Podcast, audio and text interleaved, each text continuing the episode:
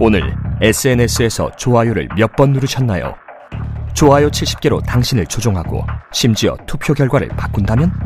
트럼프 당선, 브렉시트 등 전 세계 선거에서 불법 수집한 데이터로 민주주의를 유린한 페이스북 데이터 스캔들을 폭로한 책 Targeted 워싱턴 포스트 뉴욕 타임스 베스트셀러 넷플릭스 오리지널 영화화 당신의 선택은 정말 당신의 의지일까요? 지금 서점에서 만나세요. Targeted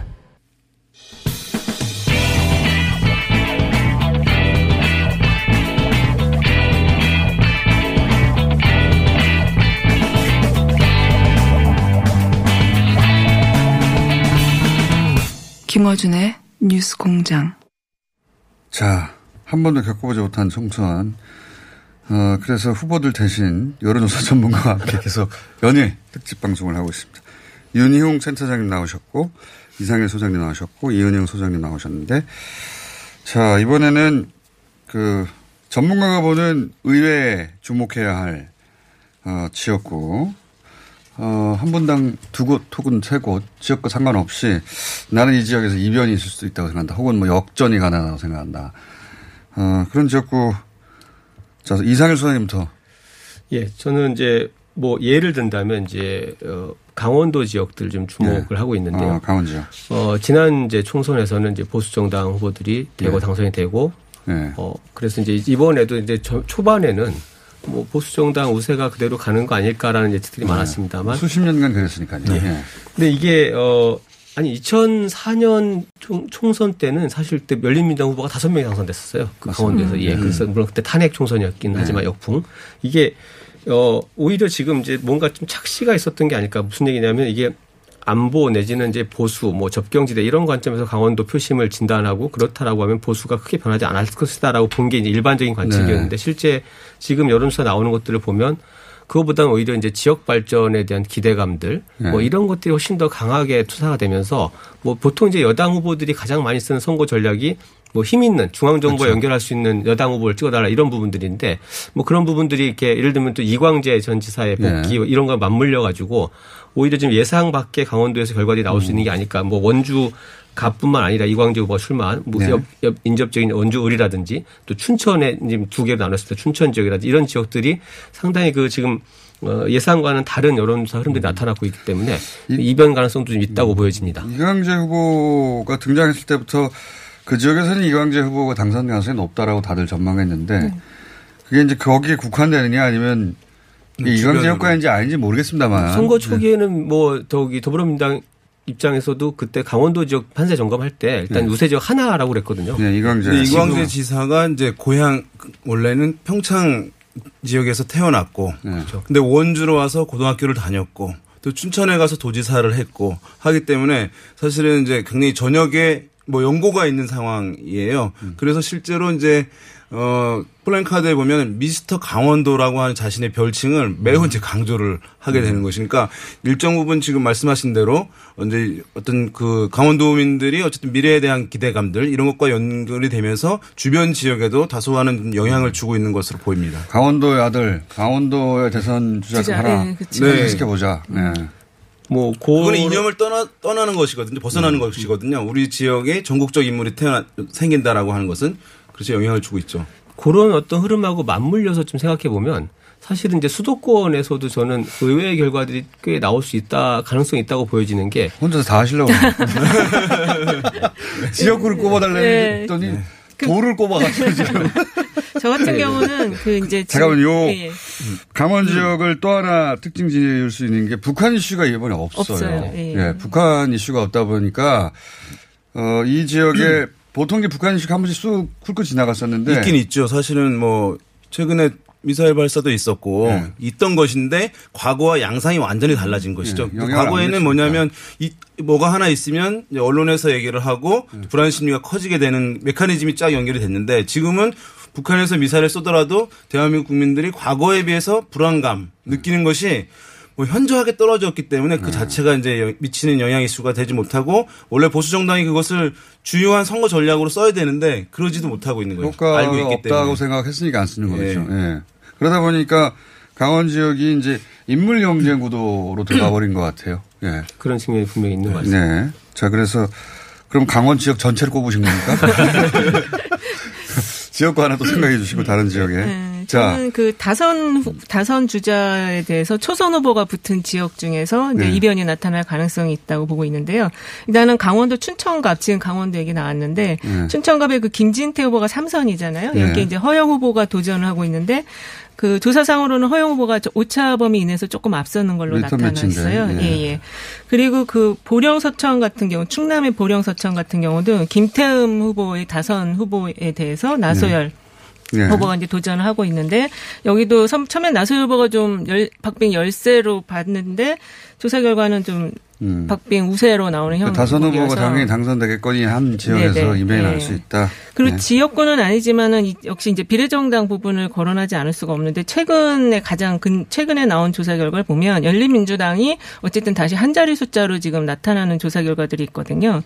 그래서 이것과 관련해서는 어쨌든 그 추세선이 좀 꺾이고 있는 거 아니냐. 그리고 그 이유와 관련해서는 그 이제 투, 어, 총선 이후에 그 당의 진로와 관련해서 그 이해찬 당대표와 정봉주 최고위원 간의 이 그 미래에 대한 어떤 그 바- 진로가 좀 다른 예, 뭐 부분이 합당이냐, 뭐. 예, 예. 합당이 아니냐 이런 부분 그리고 이제 김홍걸 의장 같은 경우 가장 비례 어, 더불어 시민당에서 인지도가 높은 분인데 그 부분이 당의- 딱 걸려 있죠. 예, 당의 지금 여론조사로 그렇죠. 당의 정체성에 대한 규정을 최근에 계속 했었거든요. 그 그런 부분이 민주당 지지층에게 조금 어필하는 것이 아닌가. 아직도 근데 더불어 그러니까 미래 통합당이 미래 한국당인지 모르는 분들 아직도 있다고 하고 그리고 더불어 민주당과 더불어 시민당 연결되는 걸 모르는 분들이 아직도 있다고 해요. 비례정당이 너무 생소해서 특히 이제 50대 60대, 60대 넘어가면 아직도 합니다.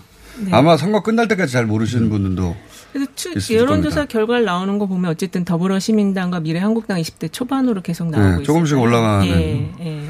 이제 그 양대 정당에서는 어떻게든 서로를 연결하려고 선. 마지막 선거 운동을 하겠죠. 예. 자, 그리고 강원 원주갑은 처음부터 당선 가능성이었는데 춘천 춘천갑도 춘천갑도 예. 예. 상대 후보가 워낙 인지도가 있는 인물이라 예. 강릉도 그런 케이스예요. 그 강릉. 춘천 같은 예. 경우는 지역구 조정이 좀 있었더라고요. 뭐냐면 지금 원래 정식 명칭은 춘천 뭐 양구, 철원, 화천, 양구 예. 이렇게 가불이에요. 예. 그러니까 그런데 어 춘천을 중심으로 해서 거기에 이제 옆에 면 지역들 있잖아요. 네. 그것이 이제 그 위쪽으로 떨어져 나간 거예요. 그러니까 네. 이것은 시골 지역이 보수세가 강하다는 점을 전제하면 어 지금 허영 후보 민주당 후보고 김진태 후보 통합당 후보인데 허영 후보에게 유리하게 약간 음. 선거가 조정된 측면이 이제 있는 것이죠. 그렇군요. 그래서 약간 어, 박빙 우세 정도로 네. 분류. 여러 조사가 나왔는데 박빙 우세 추세인 것 같습니다. 현재 아직 일주일 남았고 자 그리고 다른 지역구는요. 저 예. 이상현 소장님 아니죠. 그 네. 윤희호 센터장님. 예 죄송합니다. 뭐 어차피 이번 충청 어쨌든 주목을 해봐야 되는데 이제 충청. 예 반반으로 계속 나왔잖아요. 네. 지난번에도 스물 이제 일곱 석이었을 때 열두 석, 열네 석 민주당이 열두 석이었는데 또 한 석이 무소속이 이해찬 무소속 후보였기 때문에 13대 14. 근데 네. 이번엔 28석이 됐어요. 세종이 하나 늘어나서. 네. 그래서 또 그럼 반반으로 가느냐라고 하는데 여기서 이제 이변이 많이 일어날 것 같아요. 아까 우리 소장님 말씀해 주신 대로 보령서청 같은 경우도 통합당 후보 지역구였는데 네. 어, 지금 이제 나수열 후보 도전하고 있는 것인데 먼저 나수열 그 흔들리는 모습도 이제 보여주고 있는 상황이고 나세열 후보가 예. 여기서 그. 단체장을 했죠. 예, 예. 예. 여기 이제 서천 군수를 삼선을 했어요. 예. 예. 그리고 이제 근데 보령이 더 많아요. 인구가 더 많기 때문에. 김태흠 후보는 이제 보령 출신이고 네. 또 나소열 후보가 어, 이렇게 이제 청와대 비서관 타이틀도 다시 이제 경력을 좀 체급을 올려서 이제 하고 네. 있는 있는 것인데 리턴 매치입니다. 예. 그 다음에 이제 많이 들으셨지만 충남에 이제 공주 부여 청양 많이 얘기하잖아요. 네. 여기 이제 보수의 뭐 충남의 본산이라고 불리는 곳입니다. 왜냐하면 JP가 부여를 기반으로 구선을 네. 했으니까. 어, 그다음에 청양 같은 경우는 지난번 대선에서 1위 한 후보가 홍준표 후보예요. 맞습니다. 예, 그러니까 상당히 이제 보세가 강한 예. 곳이네. 그래서 이 지역에서도 그런데 불구하고 뭐 이제 결과들이 어 이렇게 이제 박수현 후보나 도전자가 오히려 이제 앞서는 뭐 이제 또는 경쟁 구도 이런 결과들이 나오고 있어서 주목이 되고 또 한 가지 이제 대전 중구 예. 예. 더불어민주당의 황운하 후보고 지금 이제 현역인 통합당의 이응권 후보인데요. 예. 지금 이, 어, 이 지역 원래 이제 황운하 후보가 부산 그 울산 예, 지방 경찰청장 할 때 청와대 하명 수사 논란으로 사실은 제대로 선거를 치를 수 있겠느냐라고 한 시각이 많았는데 2주 전까지 현직이었기 때문에. 예. 나오는 결과들을 보게 되면 이제 그 황운하 후보가 다소 어. 유리한 예, 흐름 네, 박병세. 흐름들을 보이고 있는 상황인데요. 여기는 이제 이 두 사람이 좀 특별한 관계인데요. 어 고등학교 이제 선후배 관계이기도 하고 거기까지 다 하시고. 아 예전에 조사를 너무 많이 하신 거 아니에요? 아니 이거 이거 하나 중요한데요. 예전에 여기가 집창촌이 있었는데 이거를 네. 이제 폐철거를 하는데 당시에 그래서 주목을 많이 받았어요. 당시에 구청장이 이윤건 후보고 당시에 이 지역 경찰서장이 황운하 후보. 어. 아. 그래서 협력을 콜라보를 한 거예요. 아, 서로 과거에는 협력 관계였는데 그렇죠. 지금 이제 이렇게 대결을. 하는 상황이 된 거죠. 여기는 그래 양쪽의 전략 공천이 잘 된 거네요, 말하자면. 자, 전략 공천은 아닙니다만. 예. 예. 황운하고는 경선부터 출발해가지고, 예. 보통 은 영입 인사라고 보는데, 유명세를 떨쳐가지고, 경선 통과한 분입니다. 그리고 이 충청 지역이 그 이제 크게 뭐 정당 지지도로 보면은 통합당이 앞서는 역전된 흐름으로 나타났지만 인물 가상대율 들어가면은 의외로 선전하는 지역이 많거든요. 특히 이제 충북 보은옥천 영동 괴산 지역도 음. 아, 여기 주목되는 예, 지역이죠. 주목되는 예. 지역인데 곽상원 그 노무현 대통령 사위가 상당히 오차 범위까지 따라 붙으면서 주목을 받고 있습니다. 처음에는 현격한 격차였는데 네. 지금은 리얼미터 유선 40% 조사로는 붙었어요. 왜냐면 이 지역이 원래 이제 보은옥천 연동 옛날에 민주당 그 충북에서도 유일하게 이용희 의원이 오랫동안 네. 여기 저기 현역 의원을 했던 지역이거든요. 그 조직이 다 잘 흡수가 된 것 같아요. 그것도 그렇고 그 이 지역은 도농복합도 아니고 농에 농- 완전히 예, 농. 굉장히 멉니다. 지역이 하도 넓어가지고 약간 TK 정서랑 가깝. 맞습니다. 라고도 얘기를 합니다. 근데 이제 인물론으로 부딪히는 것 같아요. 그러니까 전 대통령의 사위야 이런 게 알려지면서 점점 저 보통 이렇게 복합 선거구는 이제 출신 지역 따라서 표들이 좀 갈리는데 이게 지금 두 후보가 다 보은 출신이거든요. 네. 그래서 뭐 그런 부분들이 없이 그냥 오히려 지금 이제 그 전통적인 어떤 보수세가 그대로 유지될 네. 거냐 아니면 좀 새로운 인물에 대한 주목도가 높아지느냐 막 이런 흐름들이 지역에서 좀 있는 게 아닌가 싶습니다. 이, 이 동네 보수성이라는 게 꼭 정치적 보수성보다 그걸 넘어서서 우리 동네 사람이 누구요? 네, 그런 게 아무래도 강하죠. 이렇게 가고 있는 게 네. 아닌가. 그래서 네. 상당히 예상치 못하게 붙었다. 그래서 전반적으로 이제 충청이 뭐 팽팽한 구도, 균형 구, 도다 이제 결과를 이제 얘기를 하고 있었는데 이번 같은 경우에 아까 보수 색채가 워낙 강했던 지역에서도 약간 다른 흐름들이 확인되고 있어서 음. 어 이제 그 어떤 기, 추가 이번에 어느 한쪽으로 좀 기울어질 가능성도 배제할 수는 없는 그렇죠. 과거부터 스윙버터. 지역이라고 그랬는데 예. 여기 어느 한쪽으로 몰릴 수도 있겠다는. 예. 특- 특히 그 충남 같은 경우는 민주당 후보들의 인물 라인업이 굉장히 좋더라고요. 다 재선을 도전하는 사람들이고 좀 젊은 어떤 느낌이 있고 그래서 그 인물 경쟁력을 확보하기 때문에 좀 좋은 결과들이 나오는 것 같습니다. 그 충청에는 분석할 때 세 가지 기류가 있다고 하거든요. 보수 기류가 있겠고 네. 진보 기류가 있는데 아 우리 충청만의 독자적 기류를 중시하는 기류가 있는 거예요. 그게 이제 네. 과거에 자민련이나 선진당 그렇죠. 등 기반이 했던 것인데 이게 이제 어느 쪽으로 가느냐에 따라서 사실 선거 결과는 바뀌는 것인데 어쨌든 지금은 약간 맹주를 잃어버린 상황이긴 해요. 추- 충청도가 과거- 과거에 결국 그런 강하진 않죠. 항상 있었던 것인데 그래서 이제 어떤 뭐 한쪽에 흔들렸던 부분들이 고정적인 것들이 많이 이제 약화된 상황이어서 지역에서는 어쨌든 뭐 힘 있는 여당 후보가 말씀하신 우리 지역을 발전시켰다. 이것이 이제 시골 지역에서는 상당히 좀 먹히는 측면들이 있지 않을까 보입니다. 그 충청은 근데 어 여기 뛰는 후보들을 만나보면 끝까지 말을 안 해가지고 알 수가 없다고. 표, 표 찍기 전까지는 다 자기 편처럼 느껴진다고. 네. 합치면 80%가 된다고요. 본인한테 표를 주겠다는 사람들이. 그래서 투표함을 열어보면 충격을 받게 된다고. 그래서 알 수가 없습니다. 근데 이제 여론 지표로는, 어, 이전보다는 민주당 쪽이 유리한, 어, 결과들이 좀 나오고 있고. 네. 예. 자, 이게 여론조사가 지금 지금 여러 가지 그러니까 중복돼서 나오는 지역들이 있는데 지금 이제 그 모아놓고 보면 좀 패턴이 있습니다. 그래서 이게 가상번호 어, 면접 조- 전화 면접 조사 방식으로 했던 조사, 지역과 네. 같은 지역을 그 유선을 좀 많이 포함해서 그 AR에서 자동 응답을 네. 하는 조사들 보면 어 이게 이제 약 그 한 뭐 5%에서 10% 정도 차이가 네. 나오는데 그러니까 그 가상번호 ARS 조사에서 확실히 통합당 후보 지지율이 높게 나오는 경향이 좀 있고요. 그렇죠. 오히려 그 전화 면접 조사에서는 격차가 민, 이제 민주당 후보들이 훨씬 더 높게 나오는 흐름이 네, 나타나는데 샤이 버스가 있다고 이. 부분이 예. 사실은 이제 이게 지금 누구도 알 수 없고 서로 주장을 하고 있는데 약간 좀 이제 짚어볼 수 있는 부분이 뭐냐면 2018년도에 그 지, 물론 선거가 다른 지방선거지만 네. 그때 이제 가상번호로 단체장 조사들을 했어요. 그때 네. 보면 예를 들면 서울에 네. 당시에 서울에 박원순 이제 김문수 안철수 후보가 나왔었는데 서울시장으로 네. 여론조사 그러니까 이제 이게 가상번호 그 전화면접 조사였습니다. 네. 이 조사에서 박원순 후보는 당시에 이제 여론조사 득표 지지율하고 득표율이 큰 차이가 없었습니다. 네. 근데 그 김문수 후보는 안철수 후보는 여론조사에 나온 지지도보다 한 두 배 정도 얻었거든요. 네. 그래서 여론조사 격차는 40%였는데 네. 예를 들면 예, 뭐 30%였는데 실제 지지율 격차는 20% 줄어들었고 음. 경기도에서 동일한 결과가 나왔다. 경기도 역시 그 마찬가지로 이제 그 어. 그러니까 여당 후보, 여당 후보 같은 경우는 그 이재명 지사 지금 네. 후보 같은 경우는 여론조사 지지율과 비슷하게 비슷했습니다. 근데 네. 남경필 후보는 여론조사보다 실제 득표율이 한 두 배 정도 나왔거든요. 네. 이게 이게 그 이제 어느 지금 이번에 총선에도 그게 동일하게 맞을지는 모르겠지만 이게 음. 방법에 따라서 지금 확실하게 동일한 지역인데도 여론의 흐름이 다르게 보이는 이 두 가지 패턴이 지금 공존하는 그 숨은- 상황이죠. 숨은 보수표가 있다. 진보표는 크게 어, 다름없이 잡히는데 그런 말씀이잖아요. 예. 예, 일단 지방선거 때 여론조사가 지금의 방식과 좀 유사하다고 보고 그걸 좀 대입해 보면 그 보수 쪽의 표가 좀 덜 잡히는 게 아닌가라는 그 부분이 덜 잡힌다는 얘기는 공통적으로 합니다. 얼마나 덜 네, 잡히냐가 문제인데. 그런 부분도 있고 사실은 선거 자체가 어, 정권 중후반에 실시되는 선거면 이제 야당 지지하지 않더라도 그날 가서 정부 여당 내가 평가하고 싶은 사람은 그날만 야당 선택을 하는 것이니까 야당이 프리미엄 얻는 현상은 사실은 모든 선거들에서 있어 왔던 부분이긴 하기 때문에 저는 뭐 수문표 효과뿐만 아니라 지금 선거의 원래 메커니즘 네. 성격 그러니까 야당이 지지율보단 더 나오는 일반적인 성 부분도 저는 뭐 같이 저런 것도 있죠. 같아요.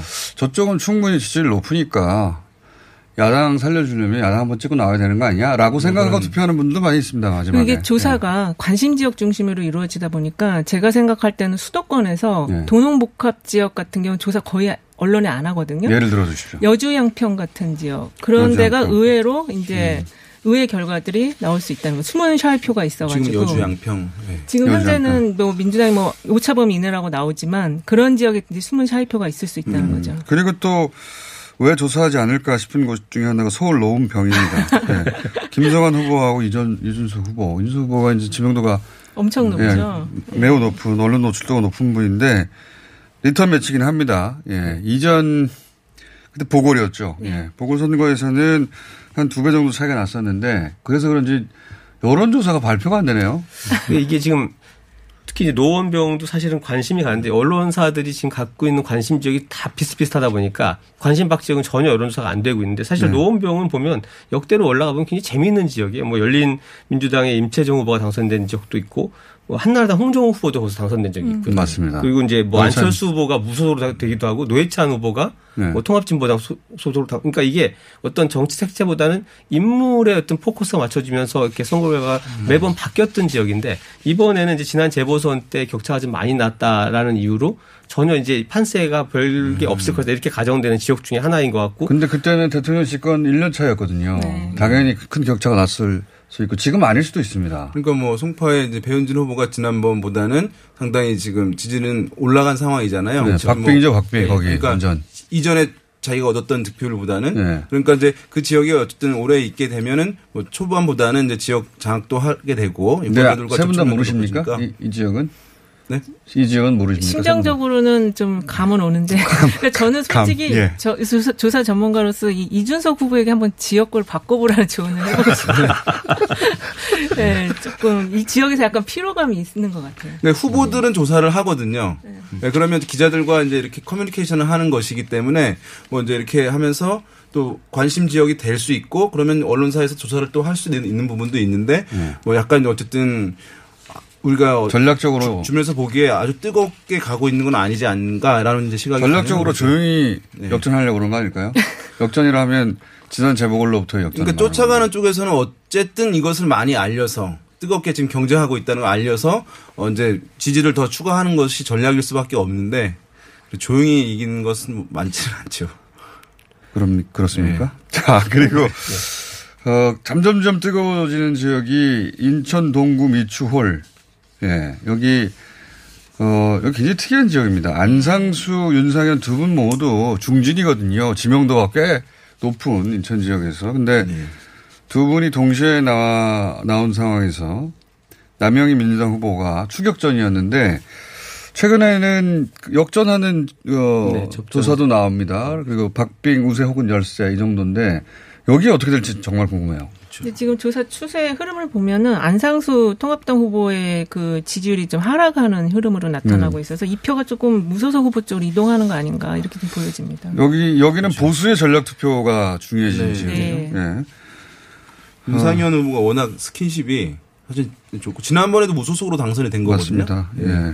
그래서 그리고 좀 정- 저희도 지금 잘 알, 정말 판세 분석이 힘든 지역이 제주도 지역이거든요. 이 조사도 잘 안 나오고 후보들도 다 이렇게 좀 신인들이 많아가지고. 제주도는 전통적으로 이제 민주당이 좀 강했죠. 예, 강했기 네. 때문에 관심도 좀 낮은 것 같아요. 네. 세- 세석밖에 없어 그런 것 같기도 하고. 예. 최근에 뭐 한 몇 차례 선거에서 한 번도 지금 보수당 후보가 당선된 네. 적이 없죠. 그래서 이번- 2004년부터 다섯 번째인가요? 예, 예. 민주당 후보들이 다 이제 이번에. 그래도 유일하게 이제 제주시 갑 지역 에 대해서 지금 통합당이 해볼 만하지 않을까라고 좀 보고 전망을 하고 있는데 여론조사 결과가 많지는 않지만 나오긴 나옵니다. 근데 이게 제 나머지 지역보다 격차가 좀 좁, 적긴 하지만 민주당 우세 지역으로 좀 나오고 있기 때문에 크게 이변은 좀 없- 가- 가능성이 좀 약한 게 아닌가 보여집니다.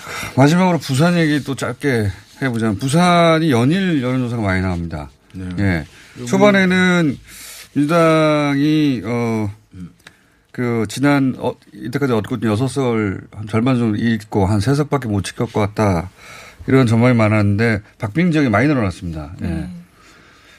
부산에서 한 곳만 그 관심 지역을 말씀해 주시고 끊어보죠. 오늘은 여기서 또 나오실 거니까. 뭐 역시 부산은 이제 진구갑이죠. 예, 아. 부산에 가면 서면을 가잖아요. 네. 놀러 가는데 거기에 이제 김영춘 후보와 더불어민주당에 네. 그다음에 어, 통합당에는 서병수 전 부산시장 빅매치. 정말 예. 빅매치고 예, 뭐 여기서 뭐 승패 사실은 매우 중요할 수밖에 없을 텐데요. 여기 어- 여기 정말 이제 조사 시점마다 막 다르게 나오는 상황. 예. 부산의 종로구 예. 이렇게 생각하시면 정확하게 그 얘기는 여러 번 했기 때문에 다 다른, 다른 지역이요. 저는 이성호 후보, 이상호 후보하고 조경태 후보 붙은 어. 지역이 아, 좀 사실 관심이. 있었는데 조사가 많이 안 나와가지고 여기는 이상 후보가 거의 어, 전국적 그 인지도가 네. 없고 네. 예, 정치권에서는 많이 알려진 네. 인물입니다. 하지만 엄청 화이팅이 있고 조직으로선 뒤지지 않는다는 또 내부적인 우리 그렇죠. 예, 진영 네. 내에서 평가는 받았는데 여기 조사 잘 안 나오더라고요. 조경태 후보는 뭐 지명도가 사선인가요? 지금 삼선. 예. 삼선이니까 사서. 네. 삼사 정확하게 죄송합니다. 조경태 후보님. 근데 어쨌든 굉장히 오래 하신 분이고 지명도 있고 최고위원이다 보니까 네. one-side하게 끝날 것 같은데 그렇지만은 않은 것 같습니다. 네. 현재. 두 분이 캐릭터상으로 상당히 비슷하거든요. 조직을 이렇게 만들어가고 유세하는 형. 어떤 의미에서 파이팅이 엄청 좋잖아요. 아, 예. 지역구 관리를 잘한다고 그리고 이게 후보가. 대중적으로 주목을 끄는 능력이 네. 엄청 탁월하시잖아요. 이성 네. 이상 후보 같은 경우. 이상호 같은 경우는 어, 이 여의도에서는 잘 알려진 인물이죠. 조직을 잘 하는 것. 소위 노무현 대통령 때 그 돼지 네, 저금통. 진행으로 유명했던 예. 것이고요. 저금통 어 노란 돼지 예을 유행시킨 분이었는데 조경태 후보는 거기 이제 지하철을 연장한 아주 옛날에 그 성과가 있는 거예요. 다대 네. 지역에. 그래서 그것으로 사실은 상당히 지- 어, 유권자들이 호응을 얻는 상황이긴 한데 지금 이제 이상호 후보가 과연 이제 그 틈 얼마나 이제 그다음에 당적 옮긴 거 이런 것에 대한 비판 등 이런 것들로 얼마나 선전할 수 있을지 지켜봐야겠죠.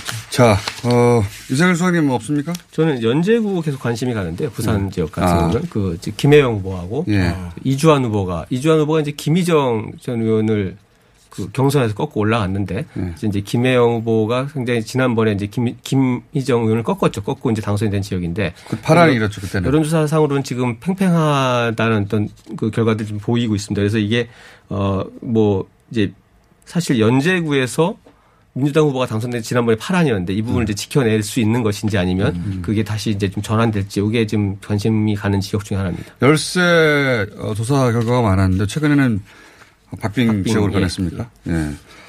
자 오늘 여기까지 하고요. 또 세 분은 내일 세 분이 다 나오실지 다른 조합일지 섭외 가능 여부가 내일 가봐야 알겠습니다. 조경표 후보는 4선이네요. 사선입니까? 네. 예. 죄송합니다. 후보님. 예. 사선 무려. 유니온 생타장, 이상일 소장, 이은영 소장이었습니다. 감사합니다. 감사합니다. 네, 감사합니다.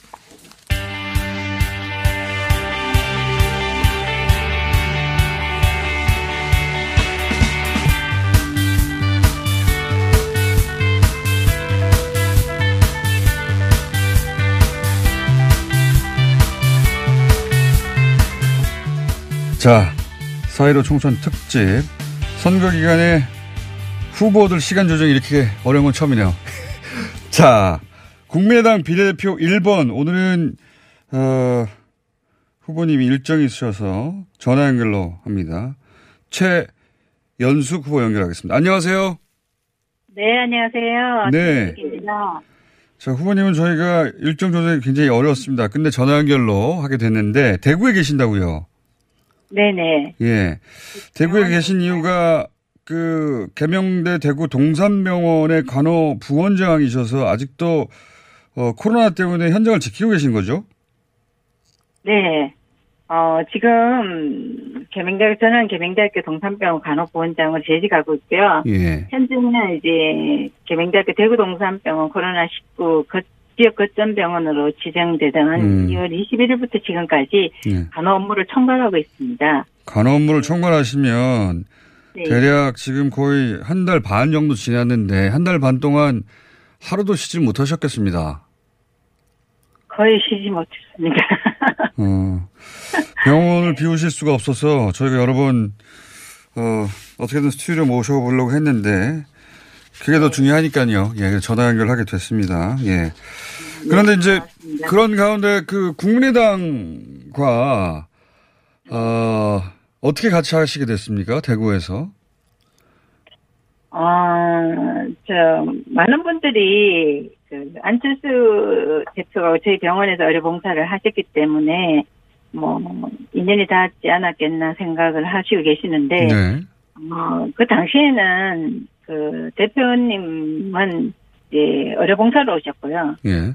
저는 이제 간호 업무를 하고 있었기 때문에, 그, 그 초기 당시에는 환자분들이 이제 대구에서 급격하게 이게 환자가 발생이 되는 상태였어요.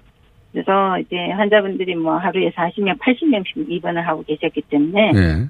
어, 상황이 너무 이제 급박하니까 각자의 일이 너무 바빠서 그냥 스쳐가면서 인사 한두 번, 뭐, 인사하는 음. 정도로 만나게 됐어요. 근데 이제 저희들이 이제 이게 전염병이 이게 계속 이제 발생이 되고 있지 않습니까?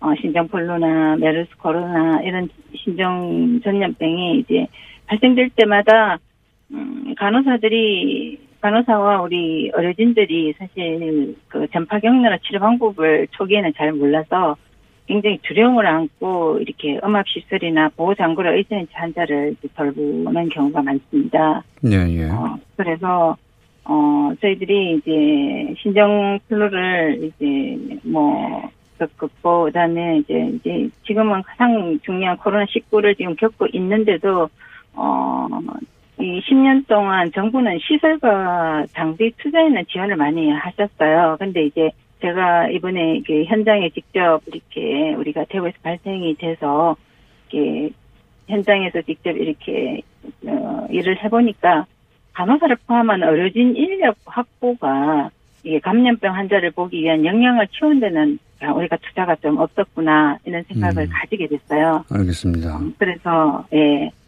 어 이런 의료 기술도 중요하지만 이제는 사실 사람이 없으면 어 환자 간호가 치료가 어렵더라고요. 그래서 음, 이번 감염병인 경우에 의료인이 부족해서 저희들이 또 자원봉사를 모집을 했었고요. 뭐 지금도 이제 비상 사태가 계속 이제 진행이 되고 있어서 어 이런 국가 위기 대응을 그 정말 의료 인력만 이렇게 계속 이렇게 희생해서 끌어가서는 안 되겠다. 어 제가 이제 그렇게 생각이 들었어요. 그래서 이제 그러던 중에 이제 의료봉사를 오신 안철수 대표가 각자 전문 분야에서 바른 정신과 바른 목표를 갖다면 누구나 함께 할 수 있다라고 이제 말한 것이 제가 또 정치에 또 잘 모르기도 하지만 어, 또 이런 말씀이 저에게 또 이렇게 정치에 관심을 갖게 된 문을 열어준 계기가 된것 음. 같습니다. 그러면 궁금한 것이 말씀 듣다 보니까 네. 그 의료 봉사를 온 안철수 대표를 어 대구 동산병원 현장에서 만나서 그때 제안을 받으신 거예요? 제안 받지는 않았어요. 그때 제안 받 그러니까 비례 어, 후보 영입 제안을 병원에 오시기 전에 받으신 겁니까? 아니면 그 어, 아니요, 제가 제안 받은 건 아니고요. 예. 제가 이제 이게 이 코로나 19 저희들이 지역 거점 병원을 이제 하면서 예. 저희들도 굉장히 당황을 했었거든요. 초기에는요. 그러셨겠죠, 당연히. 예. 예. 그래서 이걸 이제 기존에 입원해가 계시던 환자분들을 퇴원시키고 어, 확진 환자들만 받는 병원으로 이렇게 전환이 되면서 예. 이런 시스템 체계라든지 이런 게 어, 저희들도 처음 해보는 거라서 굉장히 좀 이제 힘이 들었었고 어, 그게 그래서 아니라 제 말은 비례대표 제안을 언제 받으셨냐는 질문을 제가 아니, 드린 그래서 건데. 제가 예. 제안을 받은 게 아니라 제안을 하면서 아 이건 좀 아, 시스템이 제안을 받은 게 아니라 먼저 신청서를 내신 겁니까? 예, 생각을 하고 있는 차에 이게 이제 국민의당에 이제 공고에 나서 아. 신청서를 낸 거죠. 예. 그러니까 후보 신청서를 먼저 냈는데 우연히도 안철수 대표가 그 병원으로 오신 거군요. 예, 예. 그 큰 의원입니다. 예. 비례대표 후보 한, 네. 후보 신청서를 먼저 내시고 어 국민의당에 대표님께서 이제 예. 하고 계시고요. 하고 계시는 상황에서 이제 제가 이제 그분이 이제 와가 계시니까 자연스럽게 국민의당에 관심을 가지게 아. 대해서 관심을 가지게 되고 그래서 이제 제가 또 이렇게 제가 생각하는 것과 이렇게 저 후보님 아 예. 어, 잠깐 소음이 있었는데 없었습니다. 네 말씀하십시오. 아, 네. 아 그러니까 이렇게 된 거군요. 아, 이 부분에 대해서 궁금해하시는 분들이 많아서 제가 잠깐 여쭤보자면 먼저 의료봉사를 오셨는데 오셔서 하시는 걸 보고 감명을 받아서 네. 어, 비례대표 후보 신청서를 그 다음에 내신 거군요. 예. 네, 제가 넣었죠. 예. 예. 국민의당 안철수 대표가 그 병원에 의료봉사로 오셨고, 근데 이제 의료봉사 것에 감명을 받고, 아, 그러면, 어, 할 일이 있겠구나 싶어서 비례 후보로 국민의당에 신청을 했는데, 본인, 어, 예기치 않도, 아, 예기치 않게 1번이 되셨다. 이렇게 이해하면 되겠군요. 예, 예. 알겠습니다.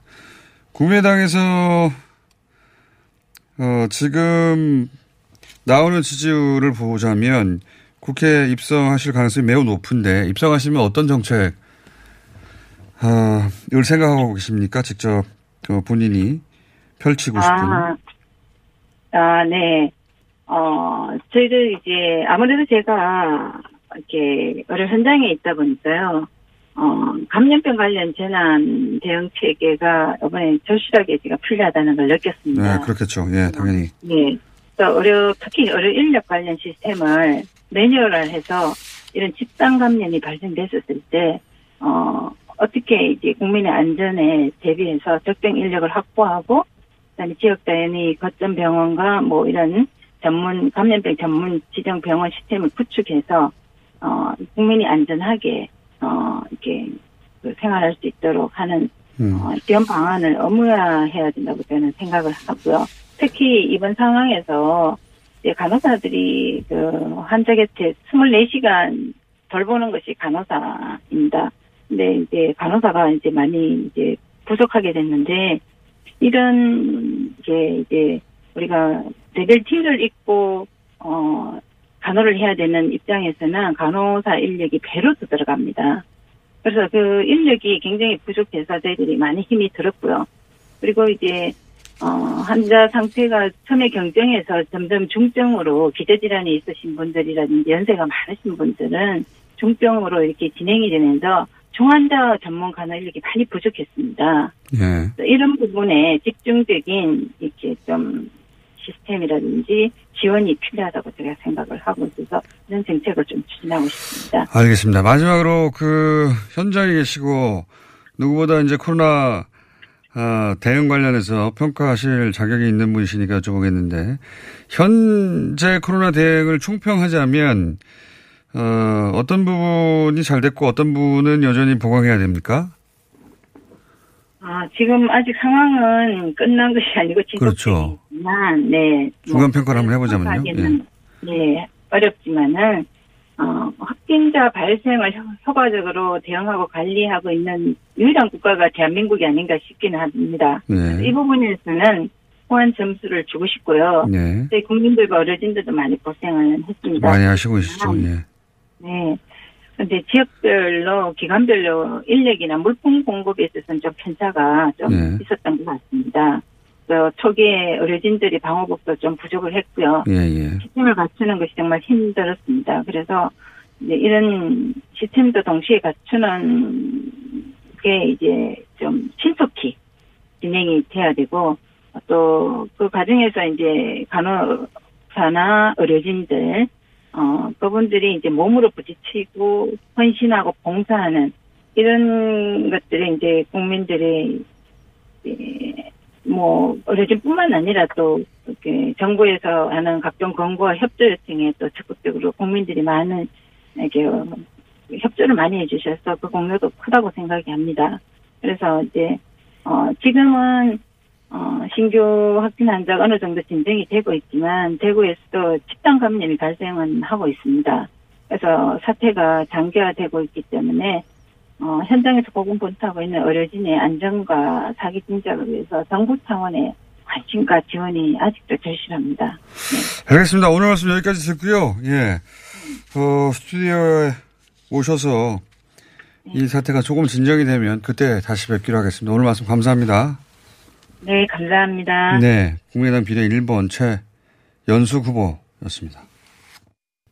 시더 시더 아빠 발톱 너무 두껍고 색깔도 이상해 이 녀석 그럴까봐 내가 캐라셀 네일 준비했지 갈라지고 두꺼워진 발톱 무좀이 싹 사라진다고 미국 판매량 1위 600명 임상 실험을 거친 전 세계 48개국 손발톱 케어 압도적 지배자 캐라셀 네일 2주 후 달라진 손발톱을 경험할 수 있습니다 네이버에서 캐라셀 네일을 검색하세요 안녕하세요. 치과의사 구지은입니다. 태아가 자랄 때 가장 먼저 생기는 기관이 어디일까요? 바로 입입니다. 먹는다는 것은 삶의 시작이자 끝인 것이죠. 100세 시대인 요즘은 치아를 100년 가까이 사용합니다. 그럼 어떻게 해야 치아를 100년 동안 건강하게 관리할 수 있을까요? 바로 올바른 칫솔질과 정기적인 스케일링입니다. 가까운 치과를 방문하시면 치과의사 선생님께 올바른 칫솔질을 배울 수 있습니다. 그리고 1년마다 건강보험 적용이 되는 스케일링 치료 놓치지 마세요. 이 캠페인은 유디치과협회와 함께합니다.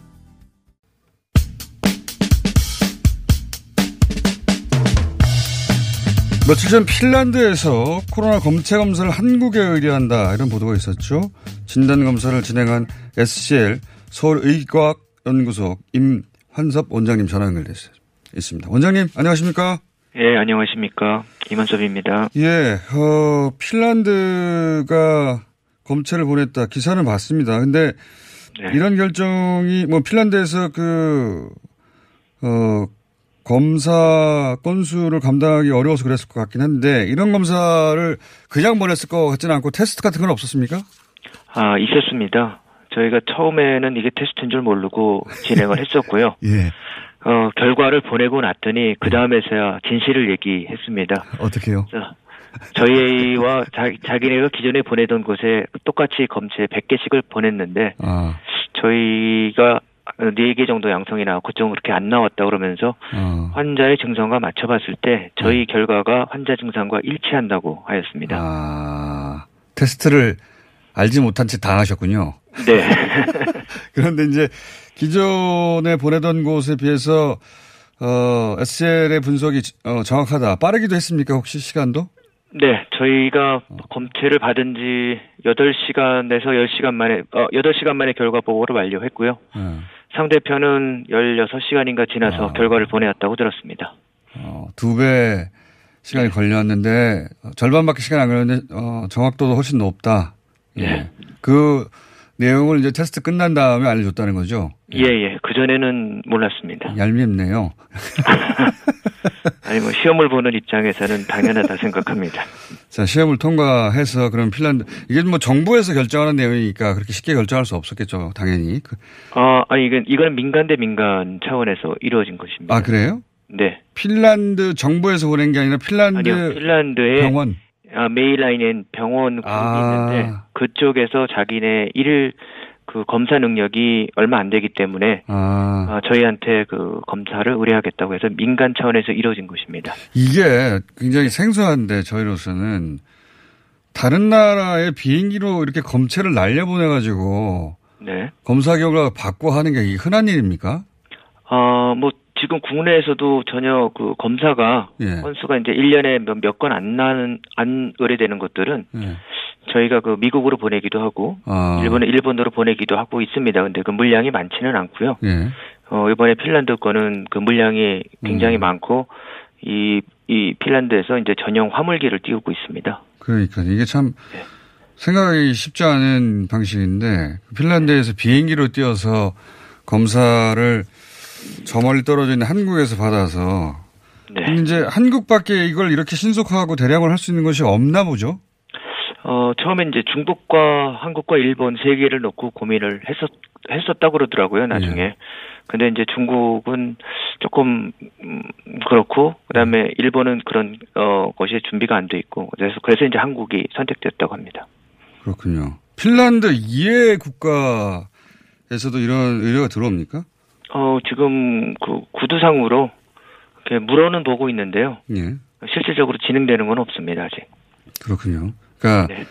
핀란드의 사례를 보고 다른 나라에서 이렇게 하는 게 가능할 수도 있겠다 싶어서 문의는 들어오는 수준이다. 예. 근데 이게 이제 전용 화물기를 띄워야 되는 문제가 생기기 때문에요. 아, 비용 문제가 있어서 그렇게 쉽지는 않을 것 같습니다. 아, 그렇군요. 그러니까 개별 병원 차원에서는 쉽지 않을 것이고 한다면 정부 차원에서 한다면 모르겠으나 아, 예. 그럴 것 음. 같습니다. 그렇군요.